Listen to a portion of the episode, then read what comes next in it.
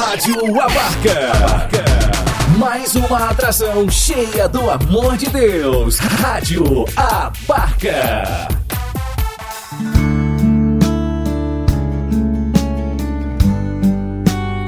Deus fala com você. Com Padre Ricardo Silva Carlos. Deus quer falar comigo em coisas tão pequenas, nas coisas simples.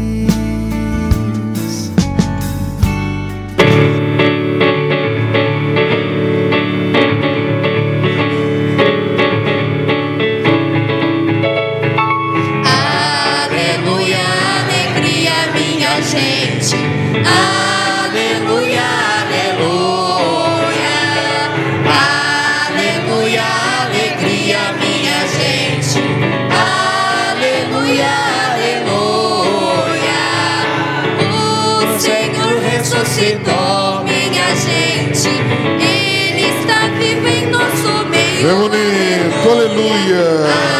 Aleluia, alegria, minha gente. Aleluia, aleluia. Aleluia, alegria, minha gente. Aleluia, aleluia. O Senhor esteja convosco. Ele Proclamação do Evangelho de Jesus Cristo, segundo São João. Glória a vós, Senhor.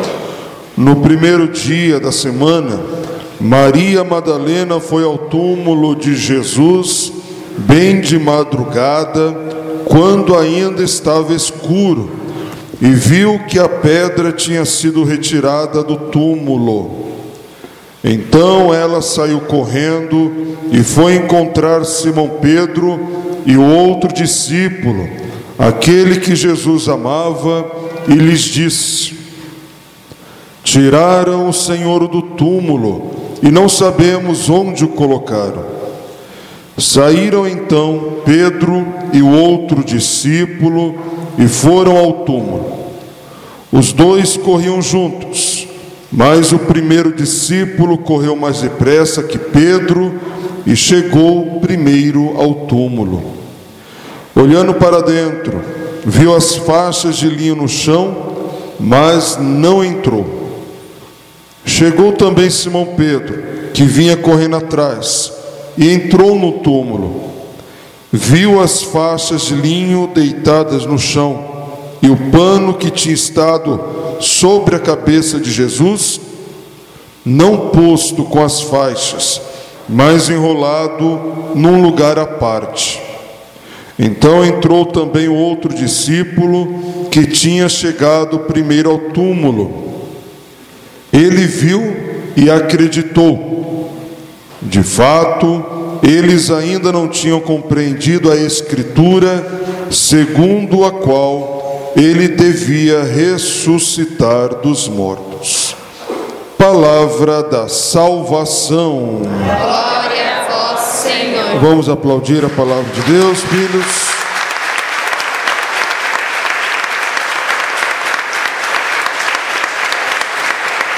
Podemos nos assentar, louvado seja nosso Senhor Jesus Cristo. Filhos amados, Páscoa da ressurreição, domingo da ressurreição de nosso Senhor Jesus Cristo. As três leituras da liturgia da palavra de hoje nos convidam a testemunhar esta verdade, a reconhecermos, como João e Pedro, que o túmulo está vazio, a pedra foi retirada da entrada do túmulo e Cristo não está lá. O corpo do Senhor não está ali, pois ele ressuscitou, como disse. É somente no dia de hoje que verdadeiramente toda a igreja pode também compreender as palavras de Jesus quando anteriormente dizia: é necessário que o filho do homem seja entregue na mão dos seus inimigos, dos seus algozes, seja julgado, condenado, morto. Mas não tenham medo, não se preocupem, porque três dias depois ressuscitará. Só hoje nós compreendemos as palavras do Senhor quando, ao entrar no templo de Jerusalém, com o chicote em mãos, expulsando os vendilhões, ele olha para aquele grandioso templo e diz: Eu derrubo, eu destruo esse templo, em três dias o reconstruirei. Esse templo antigo, esse templo contaminado pelo pecado, e reconstruirei com a minha ressurreição um templo novo, que é o templo do meu ser, um templo construído, constituído, instituído na minha morte e ressurreição.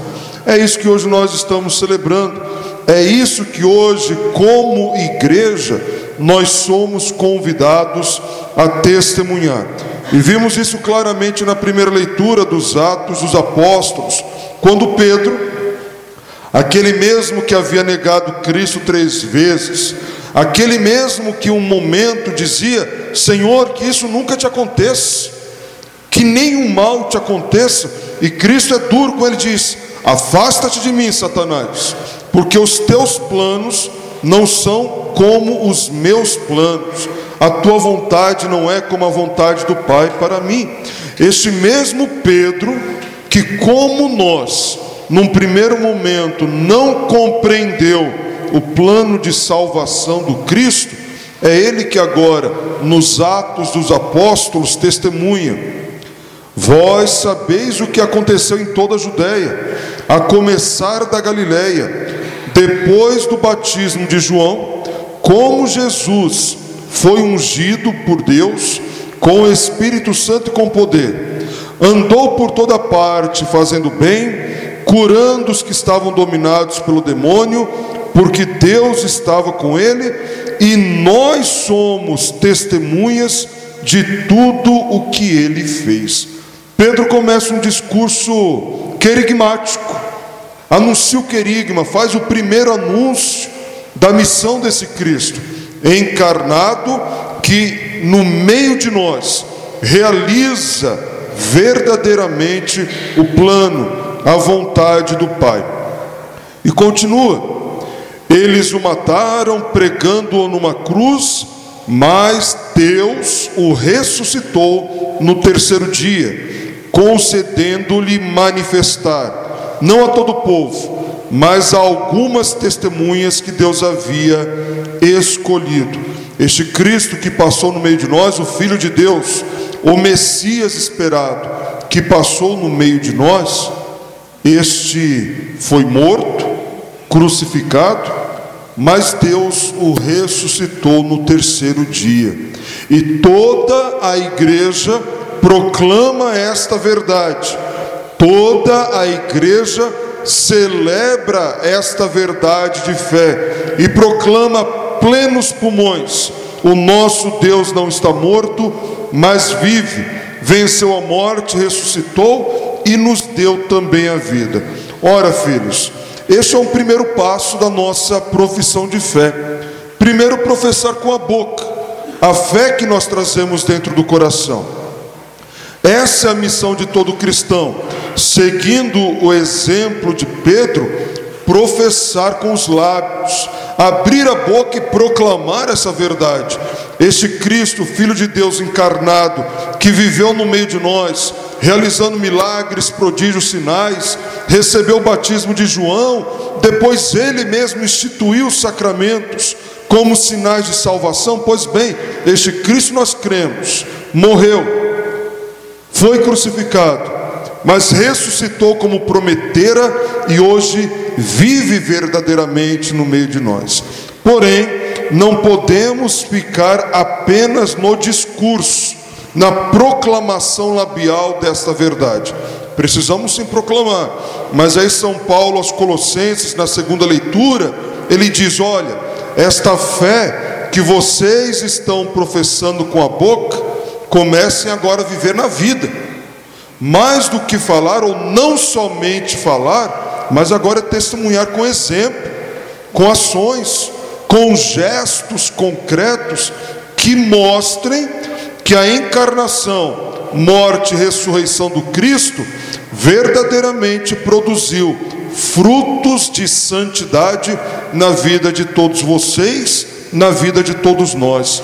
São Paulo diz: irmãos, se vocês ressuscitaram com Cristo, esforçai-vos agora para alcançarem as coisas do alto.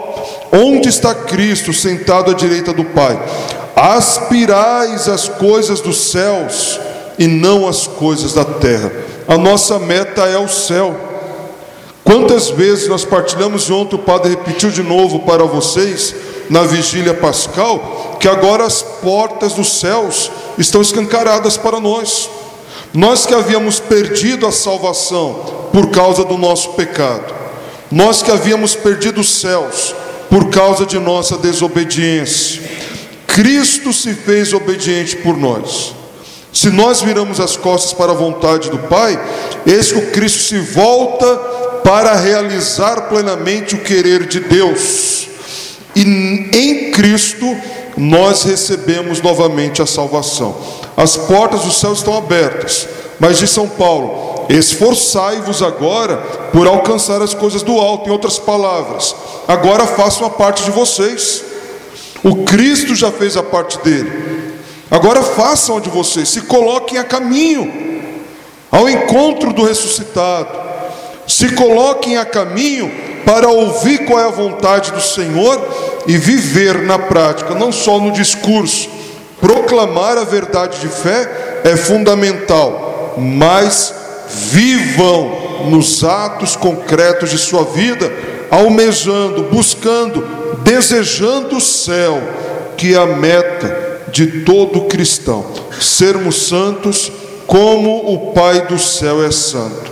E como que nós podemos alcançar o céu, filhos? Como que podemos alcançar a verdade ou a vontade de Deus em nossa vida? Antes de tudo, crendo, né? Ninguém pode proclamar aquilo que não crê. Ninguém pode proclamar, ninguém pode anunciar aquilo que talvez repita por repetir, mas que não creia plenamente naquilo que está dizendo. Talvez esse seja o nosso grande problema hoje como igreja, né?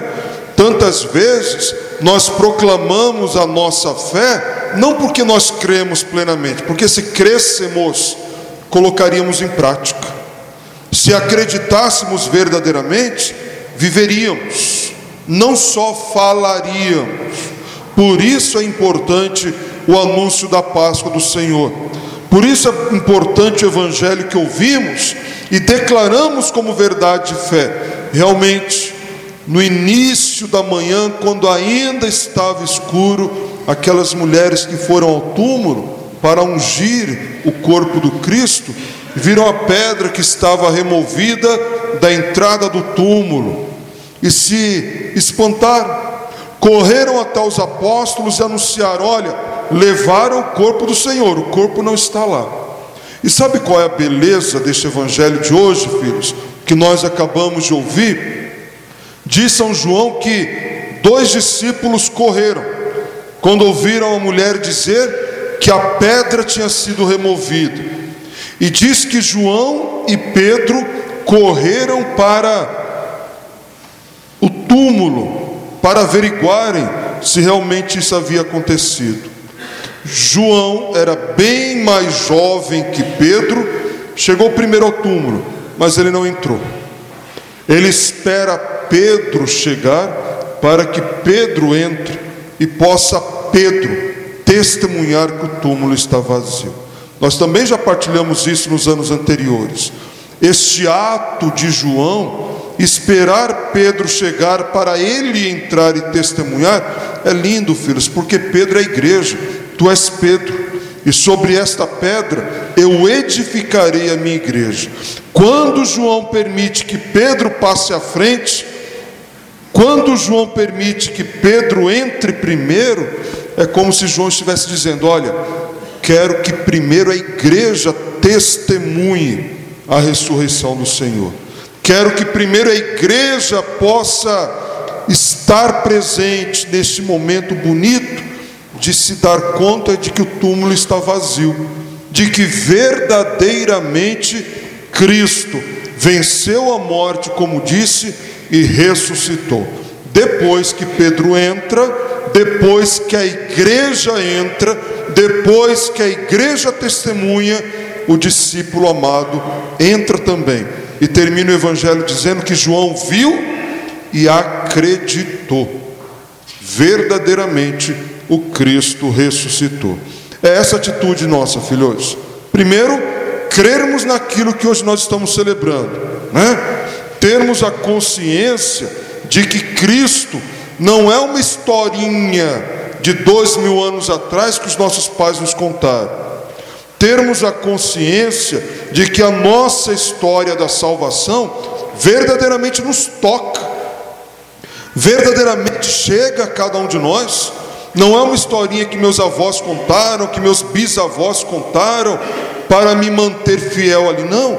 Verdadeiramente na plenitude dos tempos, o Filho de Deus assumiu a nossa condição humana, verdadeiramente o Filho de Deus encarnado viveu no meio de nós, curando, libertando, instituindo, construindo no meio de nós o reino de Deus. Verdadeiramente o Filho bendito do Pai morreu na cruz e verdadeiramente ele ressuscitou. Quando eu assumo isso como minha verdade de fé, é que eu posso, como Pedro na primeira leitura, proclamar a todos, porque eu já não falo mais somente aquilo que eu ouvi, mas eu proclamo aquilo que eu creio, eu proclamo aquilo que eu acredito, eu proclamo aquilo que, segundo a leitura de São Paulo aos Colossenses, eu proclamo aquilo que eu vivo nos gestos concretos de minha vida porque Cristo morreu e ressuscitou, eu não posso mais, e eu não quero mais viver escravo do pecado. Nova criatura eu sou, e na liberdade de filho de Deus, eu quero buscar plenamente as coisas do alto. Este é o sentido da festa de hoje.